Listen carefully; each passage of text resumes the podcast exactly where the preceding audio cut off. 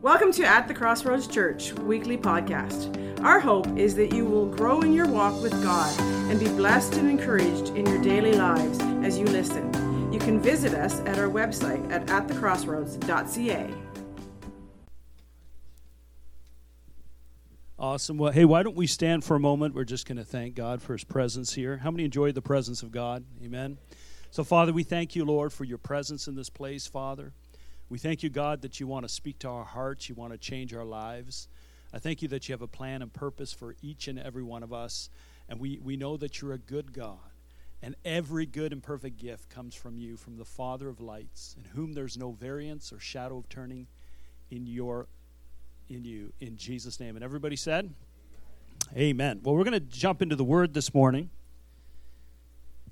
And the title of my message today is where is God in your storm? Where is God in your storm? How many know we go through storms in life? Any anyone ever been through a storm? Let me see your hands. Okay, the rest of you are liars. Okay, we'll have a repentance and we'll have an altar call. No, uh, we we run into storms, and you know, uh, uh, you know, I ran into a natural storm. I was on the beach. Uh, how many have ever been to North Beach? So I was at North Beach with my kids and, and with uh, uh, a family from Kingston that we're good friends with, and we're sitting on the beach and I turned to my friend and I said, Oh, the kids are swimming. Why don't we swim? And she said, uh, I don't want to get wet today. Oh, okay. Fine. So I'll just go swimming. So I'm going down to the water. My oldest son goes, Dad, is that is that a is that a like a, a water funnel on the lake? Like we saw like the water spinning? I said, I don't think so. And so we were walking back and suddenly from behind we got hit. With the wind so strong our towels blew off and uh, like our hair was just blowing and uh, there was sand hitting us and i felt like suddenly we felt like we were in a sandblast and we're like ow ooh. it was like you know the pain and the sting of sand hitting you at i don't know how fast and uh, so, we, so we're all giggling and laughing because we're in pain and so we run under this uh, we had this big canopy uh, and we all j- jump under the canopy, and the canopy's, canopy's starting to get airborne. So we're all holding the canopy, and the, the sheets flapping in the wind, and, and, and, and suddenly hail starts coming down, and, and we're like, ow, ow, ow. And it's like we're getting pelted by hail, rain, water, and sand. And we saw that beach clear off so quick. I never seen it was like it was full, and all of a sudden, everybody was going. And we're too busy trying to get a hold of our kids. They're out in the lake, and to, to get out of there. And as quick as that storm came, the storm left. And we were like, hey, we got the beach to ourselves. I mean, the sun came back, all right? And I looked at my friend, and she goes, well, she goes, I'm already wet. I'm going to go swimming, right? And so, how many know we, we have storms will come in life, and sometimes as quick as they come, they dissipate and they leave. You know, and, and we, we read in First Peter, it says, uh, Peter says, you know, don't, don't think it strange concerning the fiery trials which have come to test you. We all go through testing, we all go through trials, we all go through storms. And so today I want to talk about um, how the storms of life can keep you from God's plan for your life. God has an assignment for you. He has a list of assignments for you to do. And, and, and, the storms of life can keep you from the assignments that God has for you. There's two types of storms that we're going to encounter in life. And so I want to talk about the two responses we can have to these two storms. Mark chapter 4, verse 35 to 41. Jesus is ministering to the people. He just told a bunch of parables. He's been ministering all day. Him and his disciples are praying for sick. They're, they're doing what they did under Jesus' ministry. And how many know you get tired, right? And so there was such a crowd, it says, actually not in Mark, but in the book of Matthew, the same story, that Jesus had to get in a boat and, and push off from shore because he was getting pushed back by the crowds. And so he's preaching from a boat. And so, how many know Jesus was popular? All right? And so, here we read in this story here, after they finished their day of ministry, Matthew chapter, or Mark chapter 4, verse 35, it says, As evening came, Jesus said to his disciples, Let's cross over to the other side of the lake. All right? And I want you to look at something here because we're going to pull some pictures out of here. It says, As evening came, Jesus said to his disciples, Let's cross to the other side. And I want to say this in the same way there's an evening to every day, there's an evening to every assignment. And God has us in assignments. He has us he has us doing something, but there's an evening that comes to that moment and God says, "Now I want to take you across the lake to the other side because I have another assignment for you." How many know we have assignments? Okay? And um, in this story, there's a completion to the purpose that they were there for. The assignment was a geographical location, and God was saying it's time to move. All right? There was a, a body of water between where they were and where God wanted them next. Okay? Verse 36. So they took Jesus in the boat and started out, leaving the crowds behind, although other boats followed. Now, I want you to think about what he's saying here because I want to say this. When you choose to live an adventurous life with God, you have to leave the crowd behind. The crowd couldn't go where Jesus Jesus had an appointment an assignment for his followers and they had to leave the crowd behind. I'm telling you we're living in a time and a day where the church has to decide am I going to leave the crowd behind? The crowd is going to operate in a certain way of thinking. They're going to be motivated by fear. They're going to be traumatized by world events, but as the church we have to leave the crowd behind. We got to say, listen, I'm going to live an adventure with God. God's calling me from one assignment to the next assignment, and I have to leave the crowd behind. Can I hear an amen? Okay? So God is calling us to do this. Now, the Bible says, Jesus said, narrow is the way that leads to life. Few are they that find it. But broad is the way to destruction. Many go that way. So we can't follow the crowd. We have to follow the ways of the Lord. Very simple concept. Let's look at verse 37. Okay? And I want to say this too in this con we're talking about how this relates to us. A boat can represent your career. A boat represents a vehicle. It can be your career. It can be a ministry. It can be a family that you're in. It can be your culture. It can be it can be your gifts and talents. It's a vehicle to get you to your assignment okay? Look at verse 37 but soon a fierce storm came up. High waves were breaking into the boat and it began to fill with water.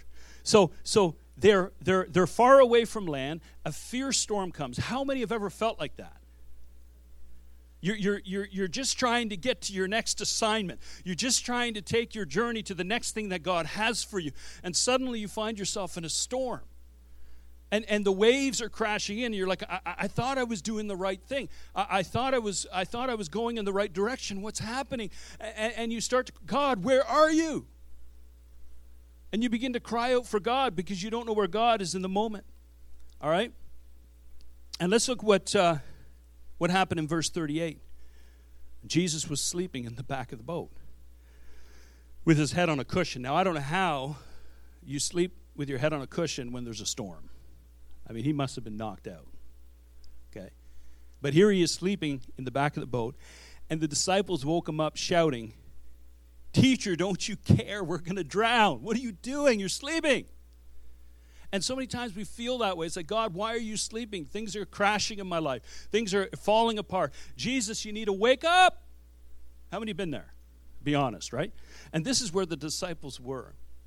And then let's see what happened. Jesus woke up, verse 39. He rebuked the wind and said to the waves, Silence, be still. And suddenly the wind stopped, and there was a great calm. Okay? And then he asked them, Why are you afraid? Do you still have no faith? I want to encourage you right now to, in this season of life, to really spend time with God and deal with fear. Because fear and faith don't mix. And, and so we have to be very careful that we're not allowing fear to overwhelm us. Jesus addresses it. He says, Why are you so afraid? Do you not have faith? And look what happens here. I want you to understand what was taking. This is the first storm, the first type of storm. Say the first type. This was a satanic assignment. Satan and his kingdom was stirring up the weather system because he wanted to keep Jesus and the disciples from getting to their next assignment because Jesus got up and rebuked the wind and the waves. He would not have rebuked the winds and the waves, it was the Father doing it. How many see this?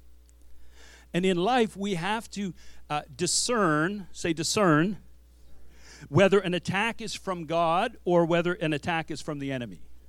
Okay? We're going to explain that in a few minutes. But this is an attack that's coming from the enemy, and Jesus is in your boat.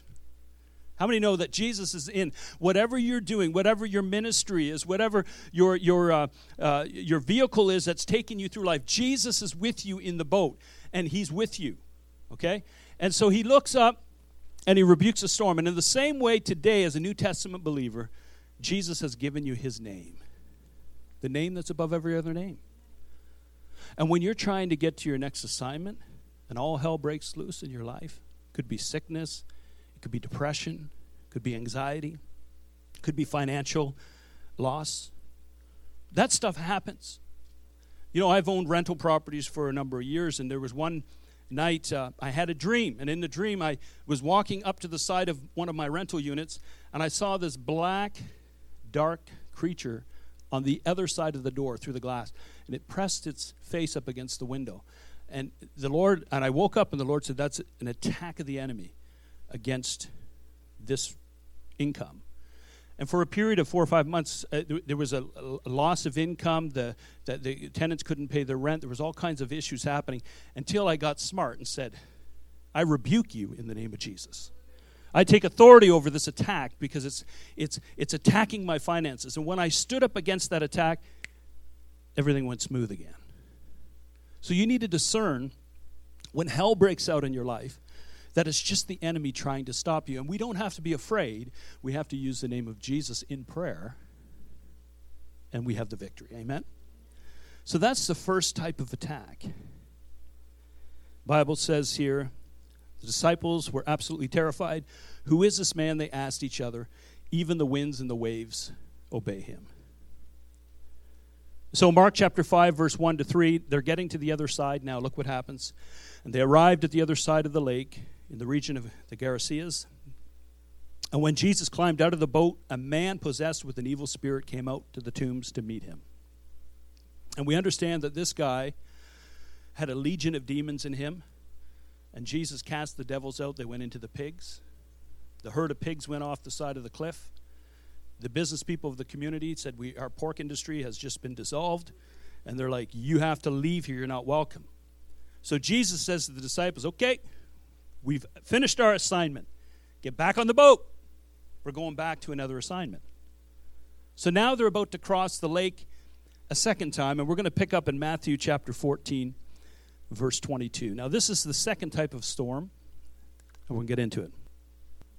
Immediately after this, Jesus insisted that his disciples get back into the boat and cross to the other side of the lake while he sent the people home. And after sending them home, he went up into the hills by himself to pray. Night fell while he was there alone.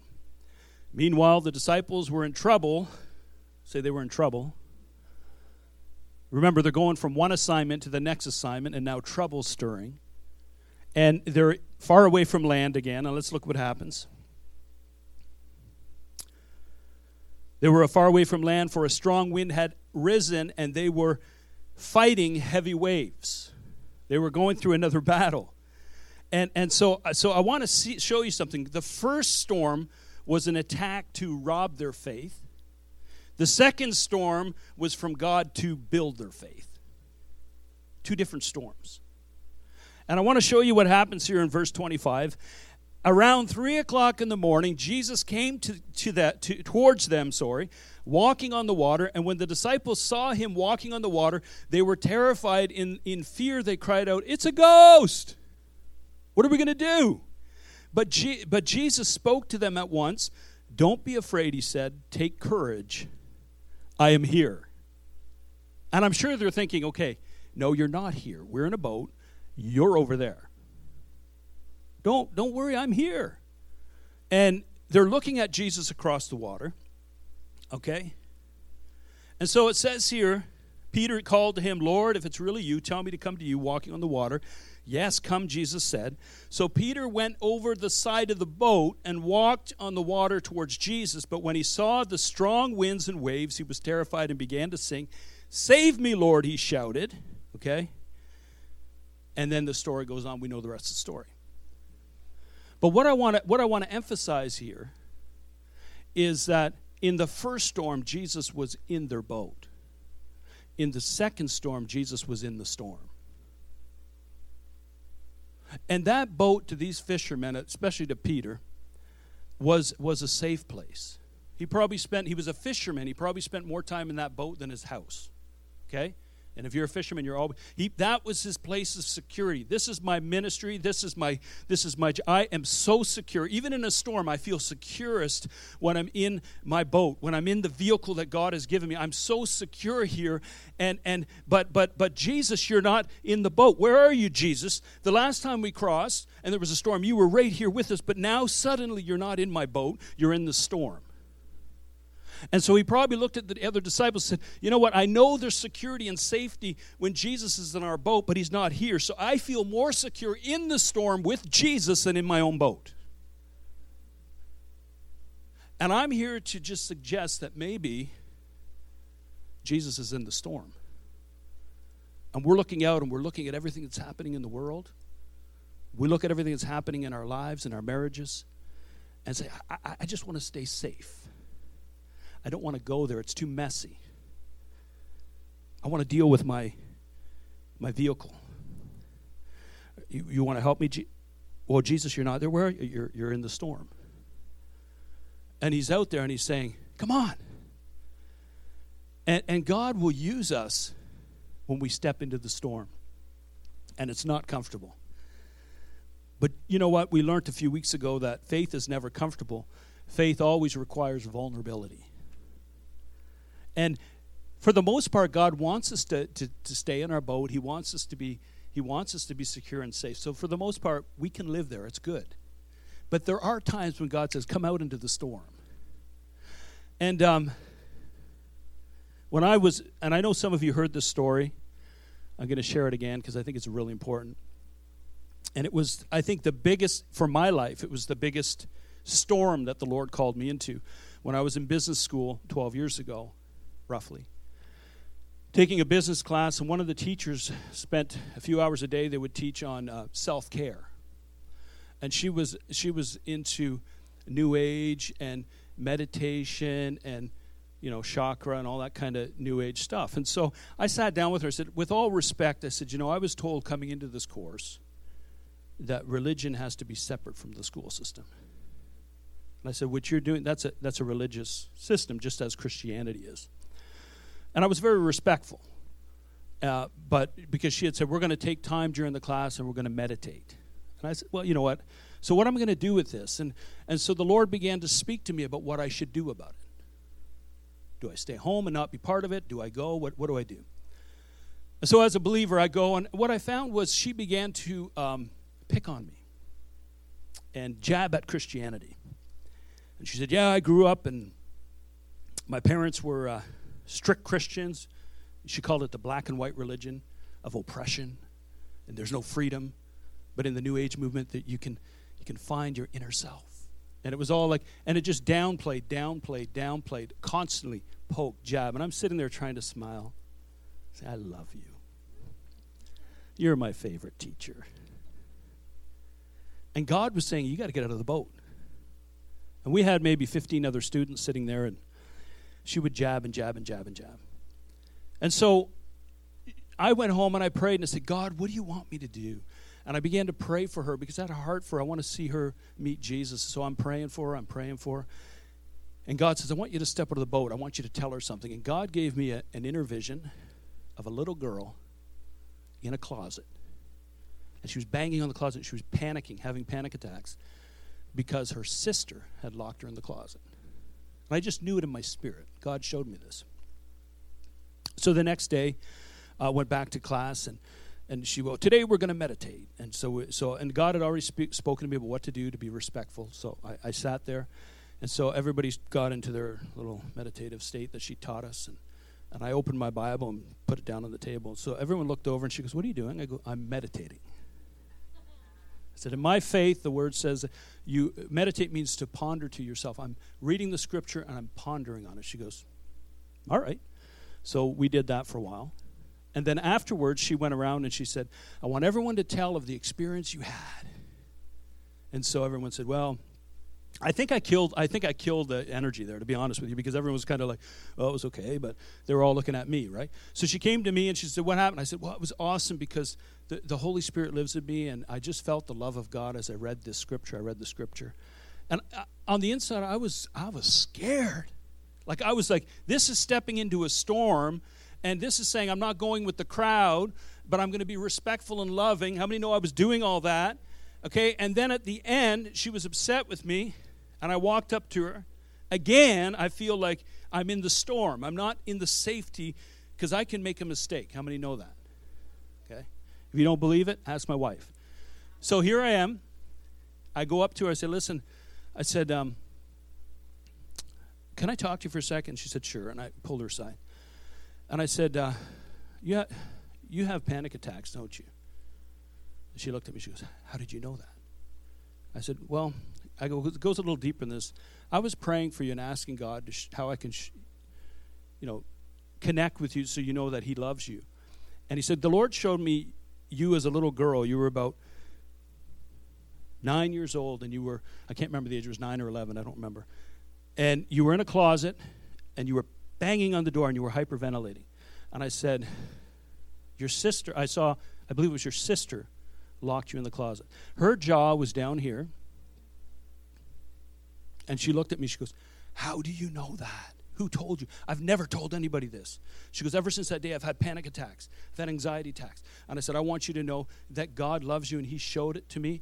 And I said, I'm sorry that your parents were really strict and black and white, but it's about freedom. It's about having a relationship. God loves you, He wants to purge you of your sin. And I began to share the gospel with this woman. And she said, I said, Do I got the right address? Is this right? She says, everything's 100% right except one thing. I said, What's that? She goes, It wasn't my sister, it was my cousin. And I sat there going, because God, Jesus challenged me to step out of the boat. And that was a hard thing to do. It wasn't easy. But I felt like a weenie sitting there being made fun of. So I said, I got to do something. Lord, you got to get better glory than this. And how many know God moved through that? And then we, be, we had this great friendship. And as I began to talk to her, she began to share. She's married to a, a, a Jewish guy who's a strong Jewish, and he has an opposition to the Jesus, but she's still open to it and that. And we, we prayed together, and she respected me because she saw that Christianity can be more than just black and white religion, it's about a relationship.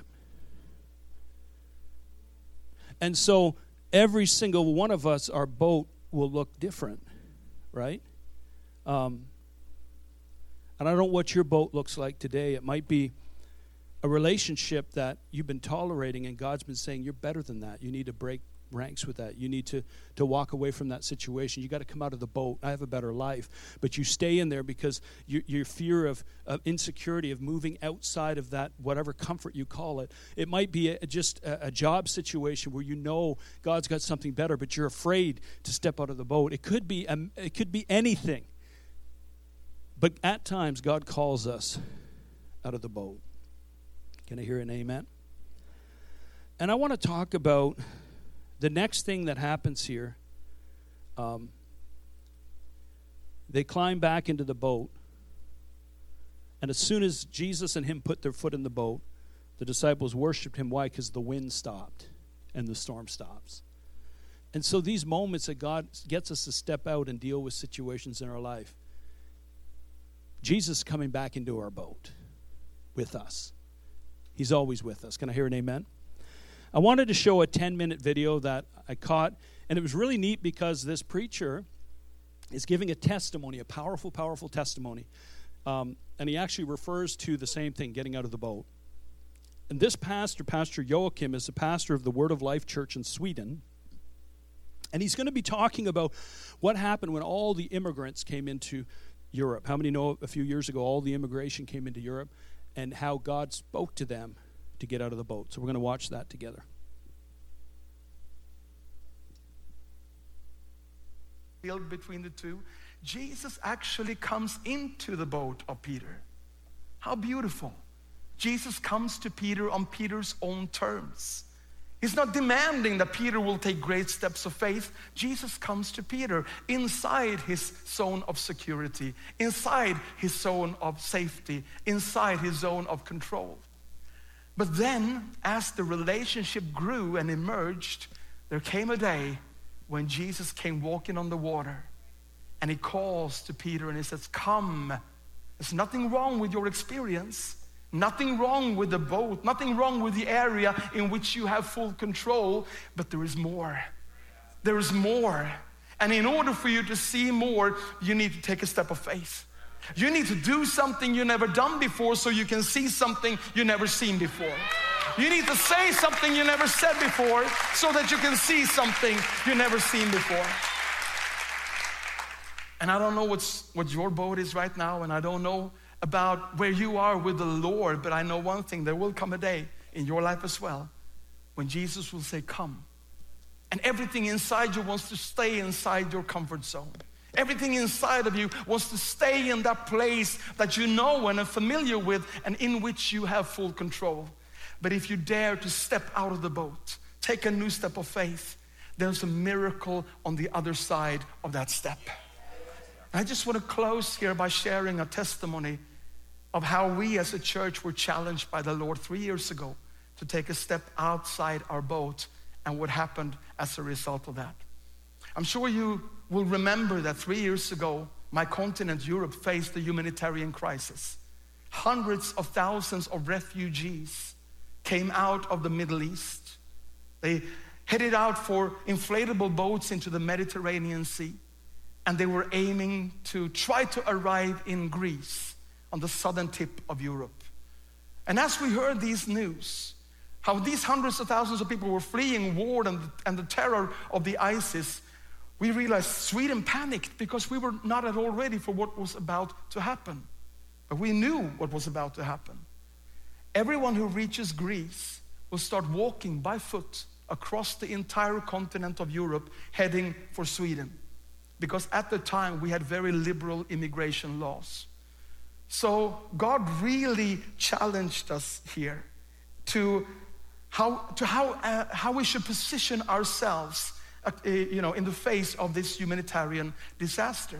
Because panic spread all over Sweden, and we as pastors in our church, I brought together my pastors and, and uh, we prayed about how we should relate to this situation now. And I just want to make something very clear. This is not a political statement that I'm making at all because I don't agree with my own nation's liberal immigration laws, and I don't believe in open borders. And I do realize that accepting all these hundreds of thousands of refugees, like we did, also meant that we imported truckloads of social problems. There's no question about that.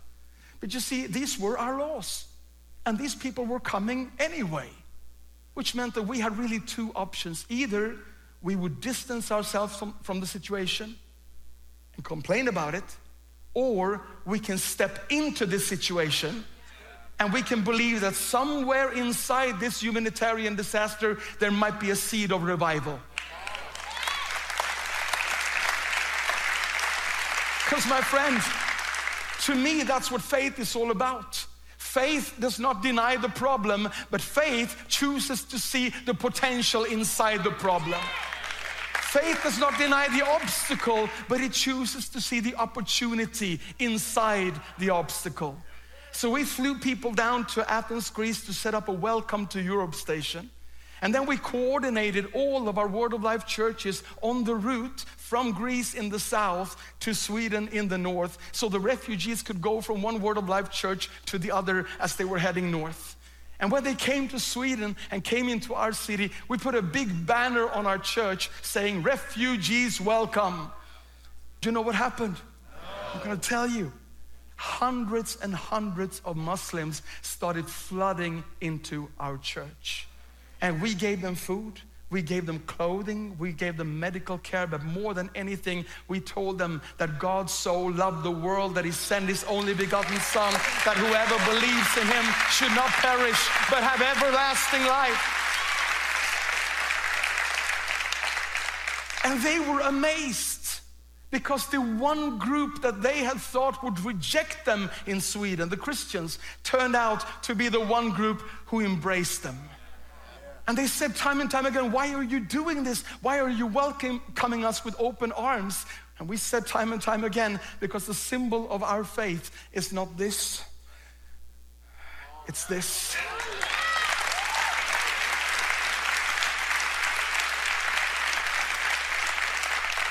And as we started sharing the gospel with them, something amazing happened. Jesus started showing up to them in visions. He started showing up to them in dreams. There was an outpouring of the supernatural, and hundreds of Muslims started to open their hearts and accept Jesus Christ as their Lord and Savior.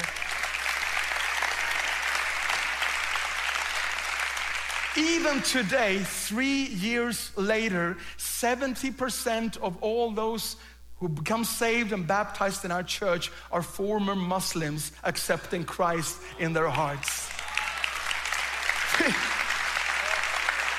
we even have to start a special Bible college for former Muslims now.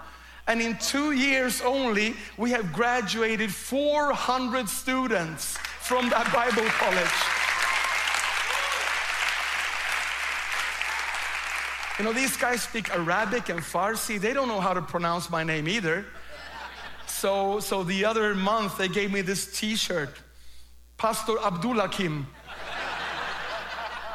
little did I know today, or just little did I know three years uh, ago, that I would be Pastor Abdulhakim for hundreds and hundreds and hundreds of the sons and daughters of Ishmael that we could not reach when they were in Iran and Afghanistan, but all of a sudden we could reach them with the love of Jesus and we can reach them with the gospel of salvation. Come on, church.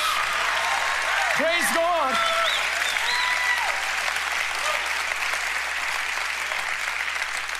And this has also opened up the entire Middle East for us. Now we have churches in the Middle East, Bible schools in the Middle East. Here's a picture of me uh, preaching in Egypt for 10,000 Arab young people. This message was broadcasted live on YouTube. Two and a half million people all over the Middle East heard the gospel of Jesus Christ. It's a new day, I tell you. It's a new day. But you know what? The other Sunday, as I was, as I was worshiping with my church back home, I just looked around and I looked at my church and I saw all these people, all the hundreds and hundreds of former Muslims, realizing that a year ago, two years ago, three years ago, they bowed down to another God. But here they are lifting their hands to the Lamb that was slain. Amen. Isn't that good? Isn't God good? And so here's a church that saw an opportunity. There was a crisis in the culture, and they sought the Lord, and the Lord says, This is how I want you to get into the storm. And look what God did. And so, as a church, God's going to call us in the t- seasons to come to step into areas we've never stepped before, to do things we've never done before. But why don't we stand for a moment, even in our own lives, if there's areas where God has been calling you to step out of the boat, Maybe you've been crying, God, to get back in the boat, but He wants you to meet Him on the waters. I want to pray, Holy Spirit, that you would show each heart where you are in their storm. And God, that you would give them the courage to step out and meet you in that storm. Maybe even there's a relationship that's damaged. I just sense this. I want to throw it out there. Maybe there's relationship or relationships that are damaged. And when you look at that situation, it's stormy. And God is asking you to be the first one to step out to try to bridge reconciliation. And you're like, that's too big a storm for me. But Jesus is in that storm. And He's going to give you the courage and the confidence to build that bridge today in Jesus' name. Father, I pray for your people. God, I pray for every person under the sound of my voice, God, that you will meet them in their storm. Give them the discernment to know when the enemy's attacking and just to speak to it, and other times when they have to step out. And I pray for that wisdom, God, and direction as you speak to all your children. We all know your voice in Jesus' name. And I want to just add this if you don't know Jesus as your Lord and Savior, I had the opportunity this week to get out. I got a phone call from an individual saying, My father is dying. He doesn't got a lot of time. Can you come and pray with him? I want to make sure he knows the Lord. And I went out and I ministered to this person, and a miracle happened in a sense because this person was at the last stages of cancer. And, and if you've had anyone in that state, they're not, they're on so many drugs, they're just not there. Just hardly breathing, passed out. And I sat down and said, Lord, you called me here, and I began to share the gospel with this person. And as soon as I said, started reading John 3:16, this person, boom, was away. I said, Yes, yes, I want to. I said, Do you want to know the Lord as your Savior? Do you want to get to eternity and spend time with God? Do you want to go, you know, pass from death to life? And he's like, Yes, yes, I do, I do, I do.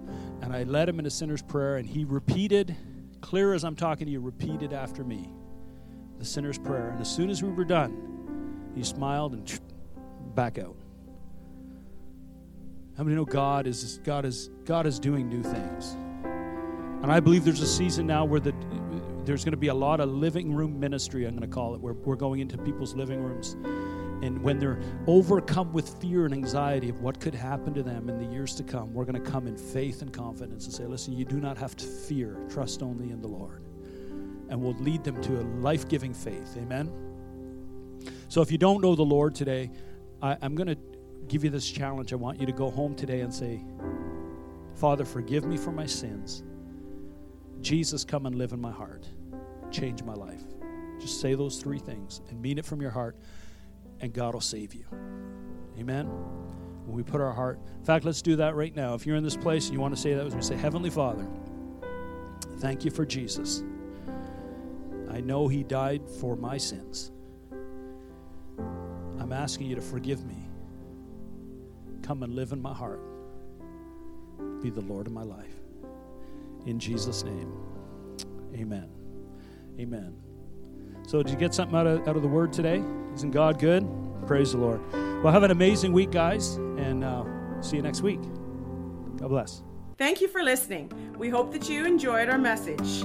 If you are in the Quinte West area, we would love to have you visit us on Sunday morning at 24 Dundas Street West, Trenton, Ontario. Check out our service times on our website at atthecrossroads.ca.